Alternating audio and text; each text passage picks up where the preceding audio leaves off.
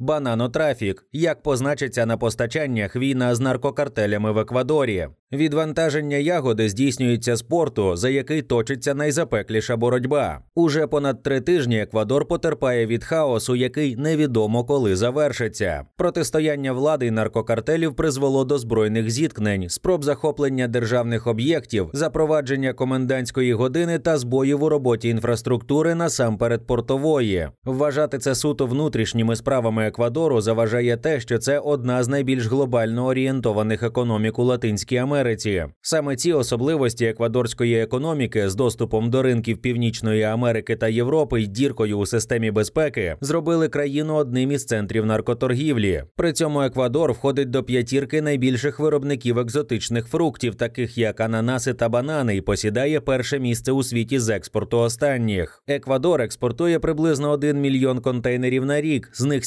75% припадає на банани. Однак постачання використовувалися також для транспортування наркотиків, і тепер ця нелегальна складова призвела до кризи в аграрній легальній надбудові. Майнд розбирався, чим це може обернутися для споживачів.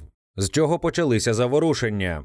Менш ніж два місяці тому до влади в Еквадорі прийшов президент Даніель Нобоа, який із самого початку взяв на себе зобов'язання протистояти наркокартелям. Його конкурента, кандидата у президенти Фернандо Вільявісенсіо, який балотувався з такою самою антикартельною риторикою, було вбито після передвиборчого мітингу у столиці країни Кіто. На початку січня з в'язниці в Еквадорі втекли два лідери наркокартелів: Хосе Адольфо Масіас із банди Лос Чонерос і Фабрісіо Колон Піко з Лос Лобос. Нобоа заявив, що мав намір позбавити Масіаса доступу до розеток та інтернет-маршрутизаторів із його тюремної камери, щоб припинити дистанційне керування картелем. Одночасно в'язницями прокотилася хвиля заворушень. Озброєні люди захопили охоронців і взяли їх у заручники. За даними агентства Reuters, було захоплено щонайменше 139 тюремних наглядачів та інших співробітників. 8 січня президент по всій країні запровадив 60-денний надзвичайний стан і комендантську годину. Він охарактеризував те, що відбувається, як внутрішній збройний конфлікт, і своїм указом дозволив силовикам застосовувати летальну зброю проти 22 угруповань, що визнані терористичними. Це рішення посилило заворушення. Наступного дня, 9 січня, група озброєних людей захопила станцію TC Телевізіон у Гуаякільї, взявши в заручники ведучих. Пізніше поліція змогла повернути контроль над будівлею. Хаос поширився на університети та торгові центри.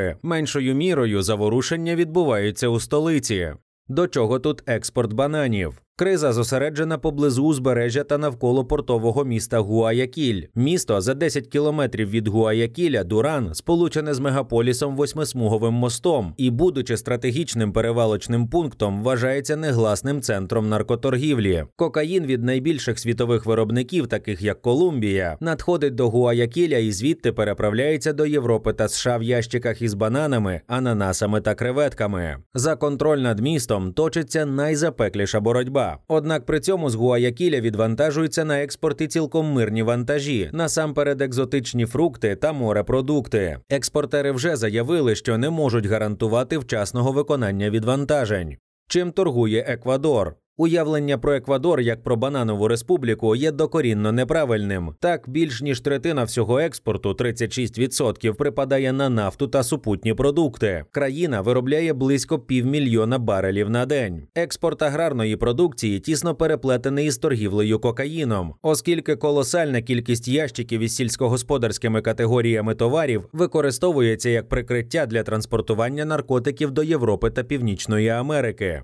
Хто перший у банановому рейтингу? За даними ФАО, продовольчої та сільськогосподарської організації ООН, лідерами з вирощування бананів є Індія та Китай. Проте виробництво цих країн орієнтоване переважно на внутрішній ринок. За обсягом експорту бананів Еквадор не має собі рівного. За підсумками 2022 року їх із країни було поставлено на світовий ринок 6,9 мільйонів тонн, що майже з триразовим відривом відповідає першому місцю в рейтингу експортерів. Далі йдуть Гватемала 2,5 2,5 мільйони тонн, Філіппіни 2,3 мільйона тонн, Колумбія 2,2 мільйона тонн і Коста-Ріка 2,1 мільйона тонн.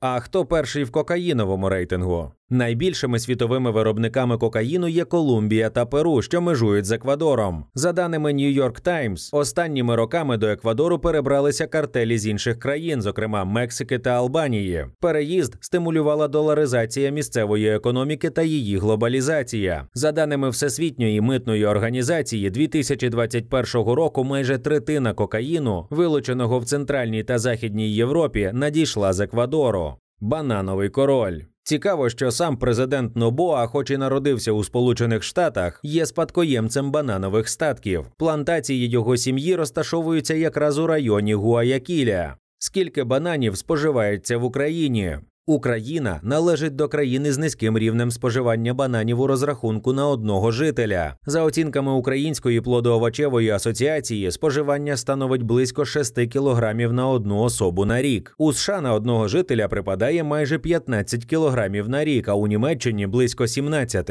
В Еквадорі цей показник сягає неймовірних 100 кілограмів на особу на рік. Наскільки український ринок залежить від постачань з Еквадору? Частка Еквадору в імпорті бананів становить майже 90%. За останній довоєнний рік, за даними митної служби, в Україну було ввезено бананів на 202,5 мільйона гривень. Яких бананів найбільше імпортується до України? На десертний сорт Кавендіш припадає 80% всіх світових постачань. Чи є загроза постачанням? Теоретично так, оскільки найбільш радикальні бойові дії відбуваються в портах. Однак Еквадор найбільше зацікавлений у збереженні товарообігу із зовнішніми партнерами. І щодо потреби в безперебійності відвантажень існує консенсус усіх протиборчих сторін. Банани доставляються в контейнерах морем. Строк доставки в середньому становить 36 днів, а іноді сягає 40-42. Це найдешевший, хоч організаційно і непростий спосіб. Банани потрібно захистити від механічних пошкоджень особливою упаковкою та приспати за певної температури, щоб запобігти дозріванню. Тимчасовий лаг у місяць або більше дозволяє розраховувати, що ринок зараз досить насичений. Коли почалися заворушення, нові партії перебували вже в дорозі, і ситуація з відвантаженнями встигне нормалізуватися до того, як виникне загроза дефіциту.